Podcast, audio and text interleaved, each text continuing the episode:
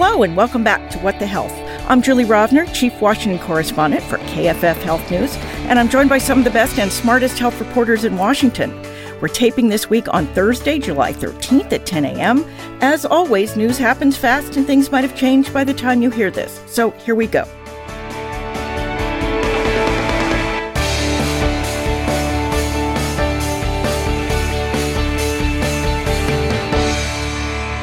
Today we are joined via video conference by Alice Miranda Ollstein of Politico. Good morning.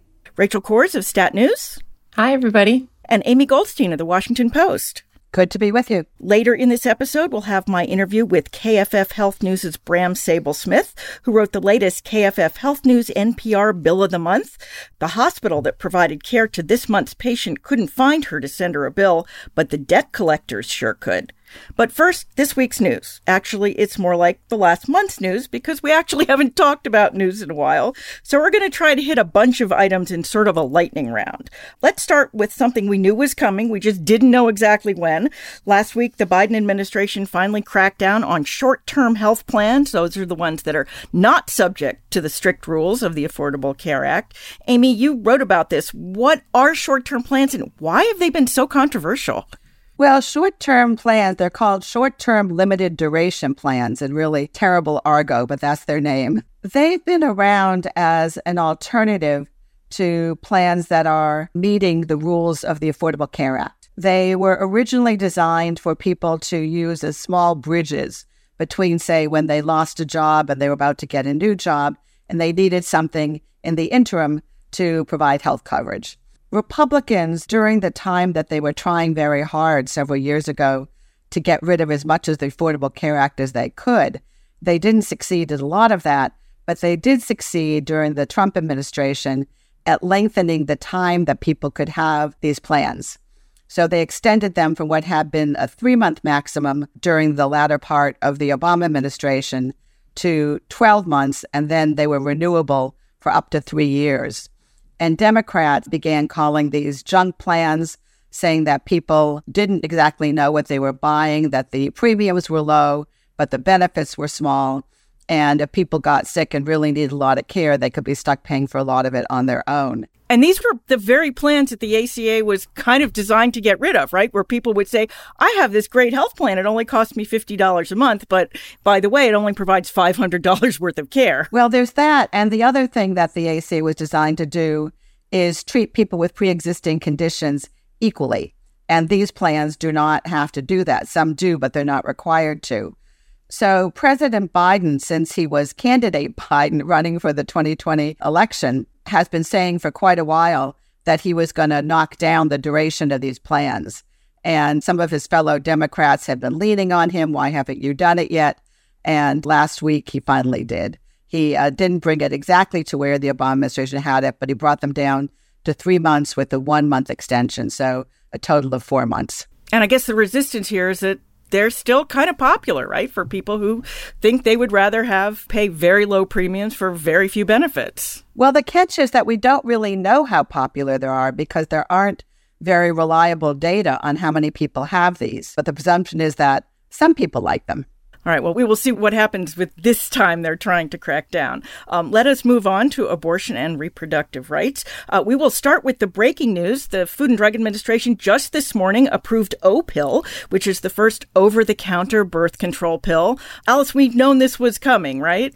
Yes, we did. We thought it would be a little later in the summer, but the decision itself reflects what the FDA's outside advisory panel strongly recommended, which is to make these pills available over the counter without a prescription and without an age restriction, which was one looming question over this process. Yeah, I guess, Rachel, the, I mean, the issue here has been can women be trusted enough to know when they shouldn't take birth control pills because they are contraindicated for some people?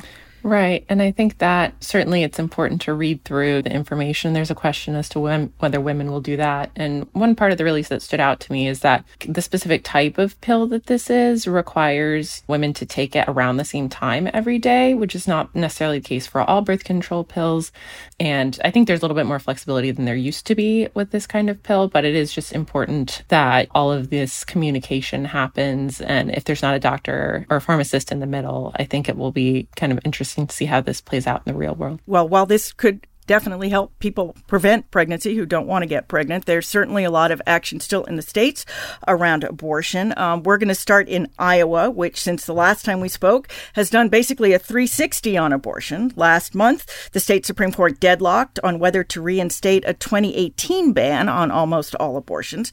That left a lower court order blocking the ban intact, so abortion remained legal in Iowa. But anti abortion Governor Kim Reynolds refused to take no for an answer. She called a special session of the state legislature, which on Tuesday essentially repassed the 2018 ban. It's supposed to take effect as soon as the governor signs it, which could be as soon as Friday. But first, it goes back to court, right, Alice? Right. As with all of these things, there's just a lot of back and forth before it's final. Groups have already filed a lawsuit. And, you know, because the court's sort of mixed treatment of the previous version of this, we sort of don't know what's going to happen. But the law could go into effect and then be blocked by courts later, or it could be blocked before it goes into effect. There's a lot of different ways this could go, but this is one of several states where new restrictions are coming online. We're we're more than a year out from the Dobbs decision now and things are not settled at all. Things are still flipping back and forth in different states. Yeah, there's a lot of states where old restrictions came into effect and then were blocked and now they're putting new restrictions and they might be blocked. Um, well, turning to another I state, this time Idaho, where the legislature this spring passed a first in the nation bill attempting to criminalize the act of helping a minor cross state lines for an abortion, even if the abortion is legal in the state the minor travels to. Now, abortion rights supporters have filed a first in the nation lawsuit to block the first in the nation law. This could have really big ramifications. This is different from a lot of what's going on in a lot of the other states, right? Yeah, over the last year, there's been a lot of fear on the left of states reaching across their borders to try to police abortion.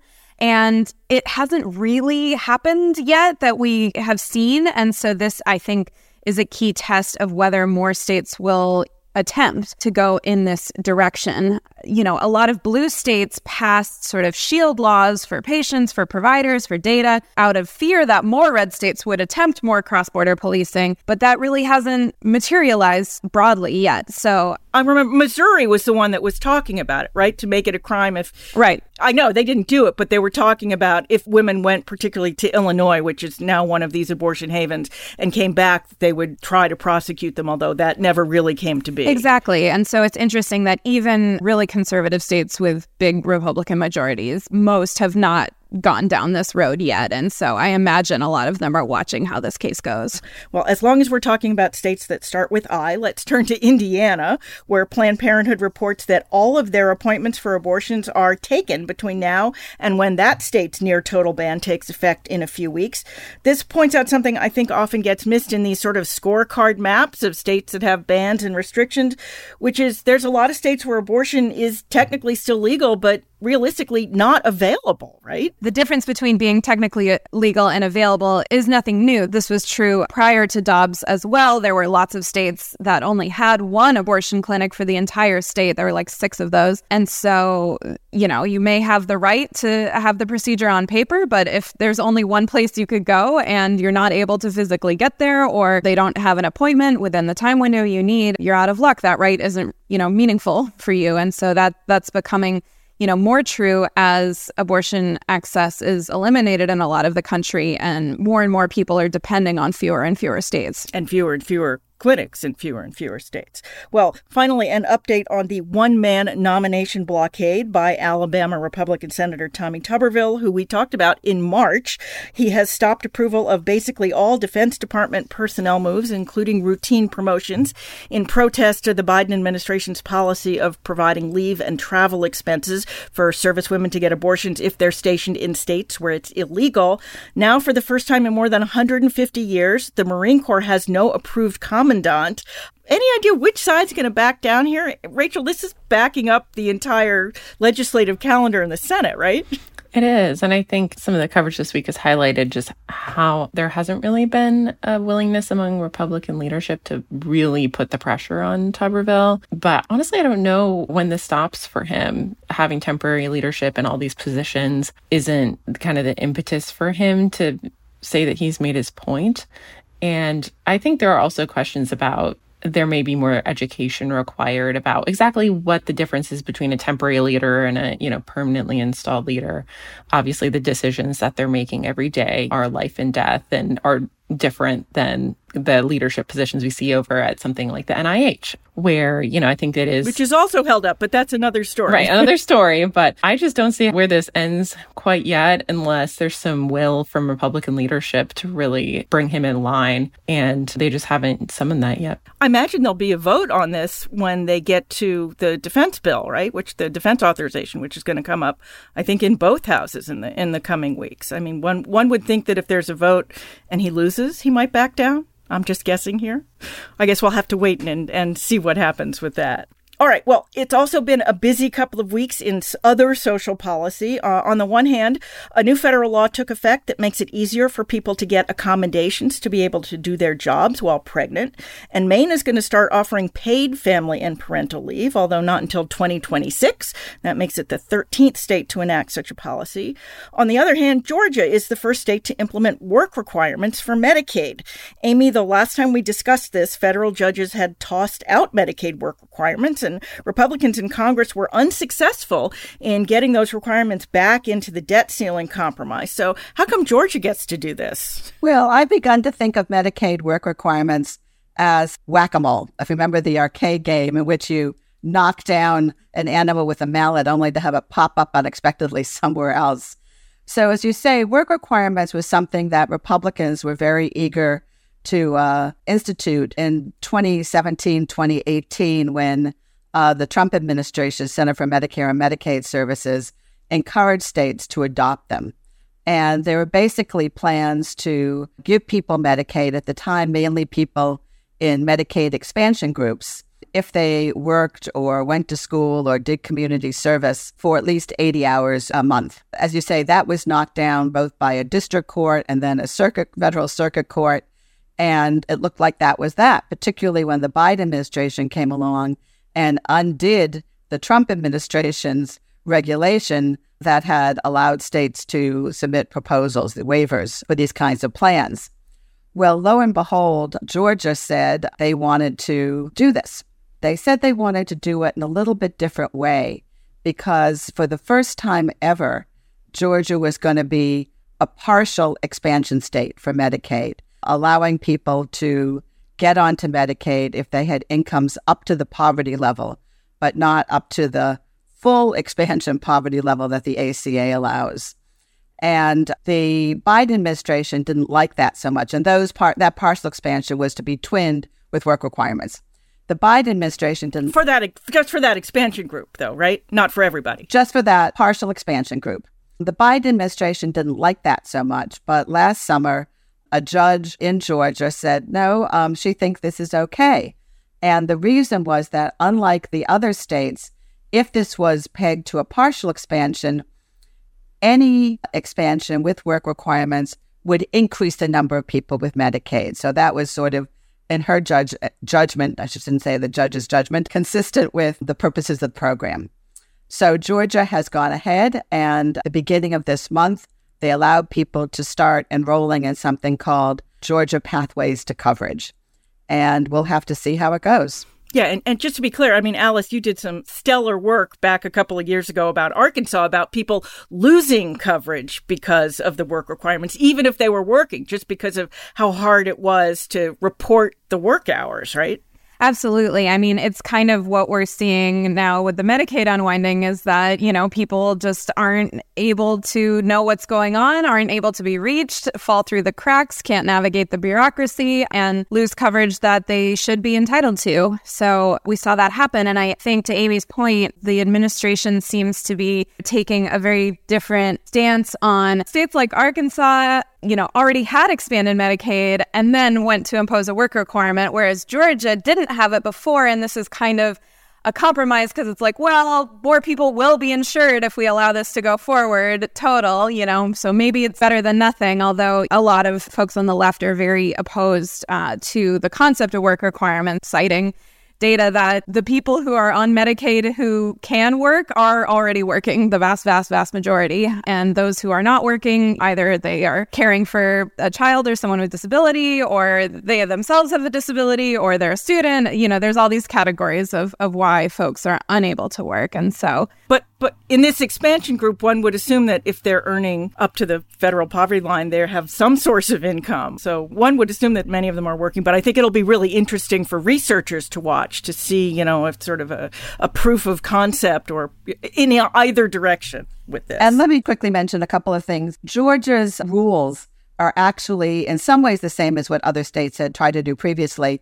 But in other ways, this is the strictest set of work requirements that anyone has tried. In a couple of ways, people have to meet these work requirements up to age 64, which is older than other states had done for the most part. There's also no exemption if you're taking care of a child or taking care of an older family member. So, how well people, in addition to the bureaucratic hoops um, that Alice was talking about, which are of grave concern to some of the people who oppose this in Georgia, there's also a question of who's going to actually be able to qualify for this while we were on the subject of court decisions, um, one of the odd court decisions that I think has happened over the past few weeks is a federal district court decision out of Louisiana, barring many officials in the Biden administration, including the Surgeon General and the head of the CDC, from talking to social media sites, particularly about things like medical misinformation.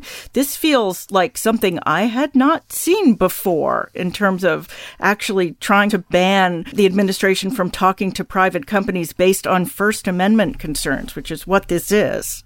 Right. Well, I mean, the First Amendment protects speech from interference from the government, which right. has always been, you know, this gray area with these independent platforms. And I think this issue, you know, has obviously become highly politicized. It came up several times when Rochelle Walensky, the former CDC director, was testifying on the Hill. So I think certainly we've seen this trend overall in these highly political court decisions and the strategy that certain litigants are taking where they're trying to find defendants in a certain jurisdiction that's going to be advantageous to them. So we'll certainly be interesting to see how this plays out in the future and makes its way through the court system, but certainly is an eye popping precedent, like you mentioned. We don't usually see something like this.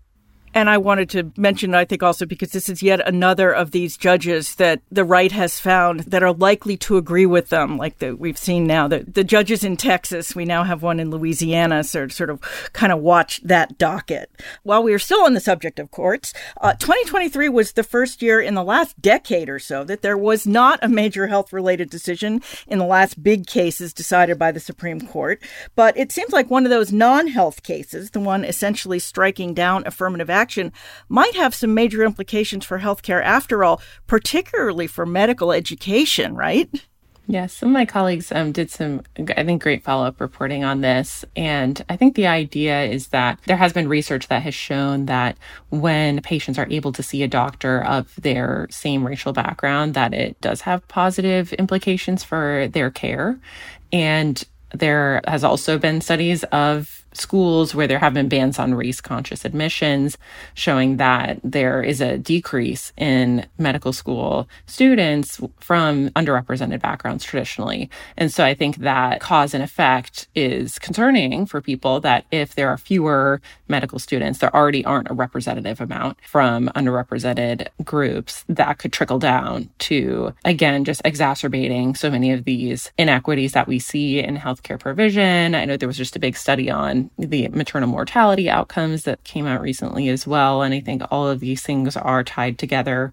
And I think Axios reported on one interesting potential loophole was using proxy measures, like where someone went to school or their parents' background, something like that, to try to ensure diversity from that lens, but I think it certainly is going to make these medical schools recalculate how they're doing admissions and make some hard choices about how to maintain diversity that can be beneficial for patients. One thing that I think has come up in all of these discussions is the fact that the University of California Davis has done an interesting job of creating a very diverse medical school class, even though race conscious admissions have been banned in California for years. So I think a lot of schools are going to be uh, looking sort of to see what UC Davis has done and perhaps emulate that. And I will put one of the UC Davis stories in the show notes for everybody. All right, finally, in this week's news, the drug industry has filed a lawsuit challenging the Medicare drug price negotiation program that's just now starting to get off the ground. Rachel, you wrote about this. How does pharma think it can block price setting for Medicare that Medicare does for pretty much everything else that Medicare pays for? They set prices for hospitals and doctors and medical equipment. Why are drug makers thinking that they're special? Right. So again, this is four lawsuits as well, not just one, two from two trade groups and two drug makers, and they're each kind of using different arguments. But I think the the big picture here is if the government called it price setting, I don't think pharma would have as much of an argument, but they're calling it a negotiation. And I think one of the drug makers' key claims is that by signing these contracts to enter into this process, they're tacitly admitting that this price that they come up with in this process is quote unquote fair. And, you know, they don't want to agree to that because then it makes the price they're looking the, the price that they're charging everyone else look unfair on the other side of the coin. And I think there's also these really high penalties for these companies who decide not to participate. I mean, tens of millions of dollars on the first day is the kind of number that we're seeing for some of these companies that have filed lawsuits. And I think there's also kind of the option for them to take all of their drugs off of the market. But I think there's questions with the timeline of whether they could have even done that before the law was passed. So the big picture from the drug maker side of things is that the penalties are so high for them not to participate and that the government is framing this as a negotiation when it really is just price setting like Medicare does in so many other areas. So I think one interesting development that happened this week was that the Chamber of Commerce filed a motion for a preliminary injunction, which could make all of these lawsuits move much faster and really put a stop to the program. We hadn't seen any either of these lawsuits request a motion like that. And I think they requested a ruling by October 1st, which is when the first kind of round of 10 drug makers would have had to sign their contracts with Medicare. So I think this certainly is picking up speed and urgency as we're moving toward that September 1st selection date. I didn't even notice. Are these lawsuits all filed here in Washington D.C. Or no, they are not. No, as we've seen, they uh, the drug makers are very strategic in where they filed. I think Merck did file in D.C., but the chamber filed in Ohio. Um, and had some of their local chapters join in as well. I think we saw another company file in New Jersey. So I think they are kind of hedging their bets and trying to get rulings from as many different jurisdictions as they can find a judge who's willing to slap an injunction on this whole thing. Uh, yes. which would which we would which we will talk about when and if it happens. All right, that is this week's news, or at least as much as we have time to get to. Now we will play my Bill of the Month interview with Bram Sable Smith, and then we will be back with our extra credits.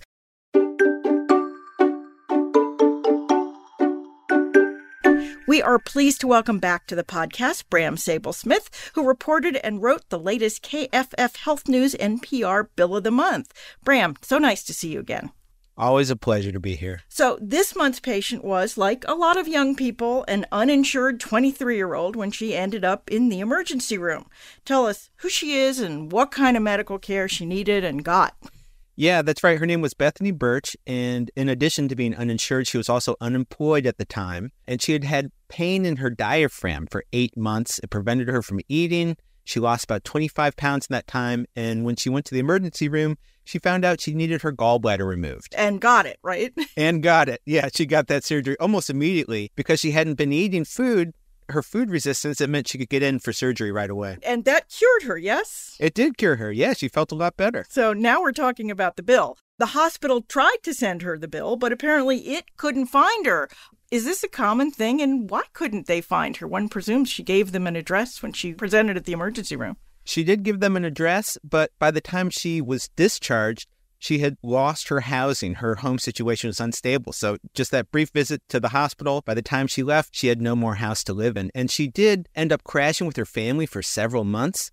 And eventually, she did update her address with the post office.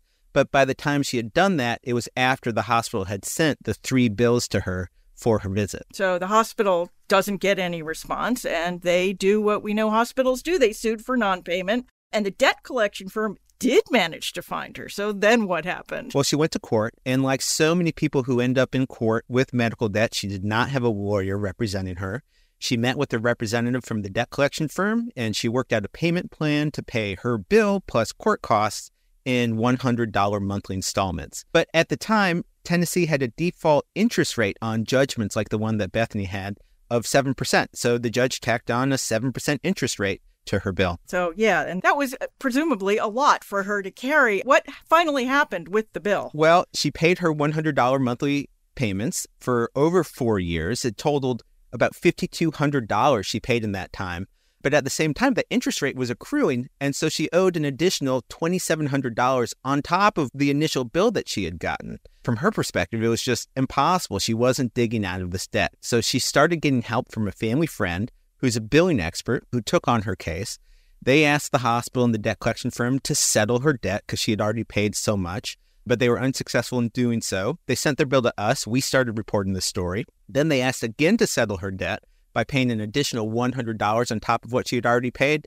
And this time they agreed. And so she settled her debt and she got a balanced zero statement amazing how just one phone call from us can do some work. Now, as somebody who was unemployed and, as you pointed out, uninsured at the time she got the care, Bethany should have been eligible for the hospital's financial assistance policy. Why didn't she get help before the debt ballooned with court costs and all that interest? Well, the simple answer is that she never applied. But as we know, it's much more complicated than that. So, given her status as single, uninsured, unemployed, it's very possible that she would have qualified for financial help, maybe even for free care altogether. But the onus was on her as a patient to apply. And we know her situation was unstable. You know, she went through a period of homelessness. She didn't have a lot of expendable money at the time. It's a long process to apply for these programs. There's a lot of forms. It can be cumbersome. And that prevents a lot of people from applying to these programs. So advocates push for something called presumptive eligibility, where the hospital takes the onus of applying away from patients and they automatically put them through the process. And in this hospital that Bethany went to, they actually have switched to that presumptive eligibility model, just not in time to help her case. So, what's the takeaway here? I guess everybody has to be a proactive patient, not just with your medical care, but especially with your bills. What happens to a patient who finds themselves in a similar situation? Well, you know, from a consumer standpoint like that, one takeaway is to ask for financial help a lot more people qualify than you might think. You might not think you qualify, but it's very possible you could. And then from a policy perspective, hospitals switching to presumptive eligibility, that's something that they're able to do. And also, some states have pushed to ban or even limit interest payments on this kind of medical debt. So that's something that other people are considering as well. Or you can write to us and we will show you how in our show notes. Yeah, it's always a possibility too. Bram Sable Smith, thank you so much. Yeah, thanks for having me. Okay, we're back, and it's time for our extra credit segment. That's when we each recommend a story we read this week we think you should read too. As always, don't worry if you miss it. We will post the links on the podcast page at kffhealthnews.org and in our show notes on your phone or other mobile device. Uh, Rachel, why don't you go first? Okay, I'm cheating a little bit and I'm doing a double feature. So, um, the first story for my extra credit is headlined How Often Do Health Insurers Say No to Patients? No One Knows. It's in ProPublica by Robin Fields. And I think it's just a great feature on the idea that Obamacare entitled the government and patients to more information about how often insurers deny care to patients and the government hasn't really pursued that information. And even like state health insurance commissions aren't providing the information they're collecting. And robin just had such a difficult time getting any sort of information from anyone even though we're legally entitled to it. So i thought that was just kind of a great highlight of this next area of criticism of the health insurance industry which and i think that i would say all this focus on premiums and not as much focus on what you actually get for those premiums. Exactly. So true true. I think there have been some high profile examples, great reporting. And I thought that meshed well with some reporting from my colleagues, Casey Ross and Bob Herman, who wrote a follow up to some of their prior reporting titled um, How UnitedHealth's Acquisition of a Popular Medicare Advantage Algorithm Sparked Internal Dissent Over Denied Care. Again, looking at how algorithms in this one privatized Medicare program, which is growing in size and enrollment across the country. It was actually overruling clinicians' decisions about how long patients should be receiving care um, in facilities. And if the algorithm says they should be done, then they're done. And I think it, it definitely sparked some concerns from people in the company who were willing to speak to them just because they were so concerned about this trend. Alice. I have a very impressive investigation from the Wall Street Journal. There are five bylines, and we will post the link. This is about lead covered telecom cables owned by AT&T, Verizon, um, other companies that have been left to decay and leach into the environment all around the country. This documents how the companies knew about them but have not moved to clean them up and get rid of them. They are impacting uh, water sources. They are near playgrounds where children are and it goes into the very disturbing uh, health impacts of lead exposure. This is something the country has made a lot of progress on when it comes to paint and other sources, but obviously we still have a long way to go. Yeah, because there's not enough things to be worried about environmentally. Here's something else. Um, it is very good reporting. Amy. Uh, my extra credit this week is from the New York Times by Reed Abelson with the headline Medicare Advantage plans offer few psychiatrists. And this isn't a giant story. But I think it is at the nexus of two very important questions. One, the long standing question of whether privatized Medicare is better or worse for people who are older Americans on Medicare than um, the traditional version of Medicare. And the question of are people getting enough access to mental health care? And I guess what struck me is that there's been so much attention lately to the question of access to mental health services for younger Americans. And this looked at the question of access to mental health services for older Americans. And what this story, based on a study, talks about is that the study found that more than half of the counties, um, the researchers who did this study found, is that those counties did not have a single psychiatrist participating in Medicare Advantage. And that a lot of these plans had what's called um, narrow or skinny networks, where a very small fraction of the available psychiatrists in the community were in that plan's network. Now, people who are criticizing that study saying, well, you can't look at just psychiatrists. There are other people who provide competent mental health care. But I think it just raises the question of who's getting what they need. Indeed. Well, my story this week is also about just plain good reporting. It's called Doctor Lands in the Doghouse After Giving COVID Vaccine Waivers Too Freely. It's by Brett Kelman of KFF Health News, but it's about some old fashioned reporting by another outlet, Nashville's News Channel 5. It seemed that during the height of the COVID vaccine rollout, when lots of places were requiring proof of vaccines and lots of people didn't want to get them, the doctor in question, named Robert Coble, was providing waivers through a website without much, okay, any oversight. How did they prove it? By obtaining a waiver for a reporter's black Labrador retriever, Charlie. Earlier this spring, Coble quietly surrendered his medical license to the State Department of Health. Um, journalism works. Okay, that is our show for this week. As always, if you enjoy the podcast, you can subscribe wherever you get your podcast. We'd appreciate it if you left us a review. That helps other people find us too. Special thanks, as always, to our producer, Francis Ying. Also, as always, you can email us your comments or questions. We're at whatthehealth, all one word, at kff.org. Or you can still tweet me. I'm at Jay Rovner. I'm on threads too, at, at Julie Rovner. Amy. I'm at Goldstein Amy. Rachel. I'm at Rachel Cohrs on Twitter and Rachel Cohrs Reporter on Threads. Alice. At Alice Ollstein. We will be back in your feed next week. Until then, be healthy.